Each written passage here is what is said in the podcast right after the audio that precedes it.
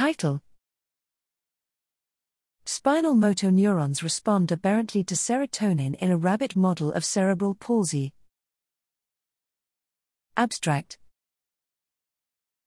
Cerebral palsy, CP, is caused by a variety of factors that damage the developing central nervous system. Impaired motor control, including muscle stiffness and spasticity, is the hallmark of spastic CP. Rabbits that experience hypoxic ischemic, high, injury in utero, at 70 to 80% gestation, are born with muscle stiffness, hyperreflexia, and, as recently discovered, increased serotonin, 5 height, in the spinal cord. To determine whether serotonergic modulation of spinal motor neurons, MNs, contributes to motor deficits, we performed ex vivo whole cell patch clamp in neonatal rabbit spinal cord slices at postnatal day, p. 0 to 5.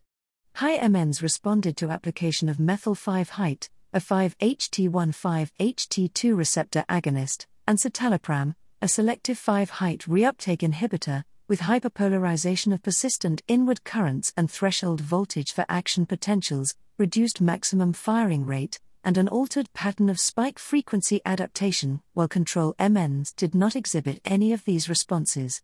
To further explore the differential sensitivity of MNs to 5 height, we performed immunohistochemistry for inhibitory 5-HT1A receptors in lumbar spinal MNs at P5. Fewer high MNs expressed the 5-HT1A receptor compared to age matched controls. This suggests many high MNs lack a normal mechanism of central fatigue mediated by 5-HT1A receptors. Other 5 height receptors, including 5-HT2, are likely responsible for the robust increase in high MN excitability.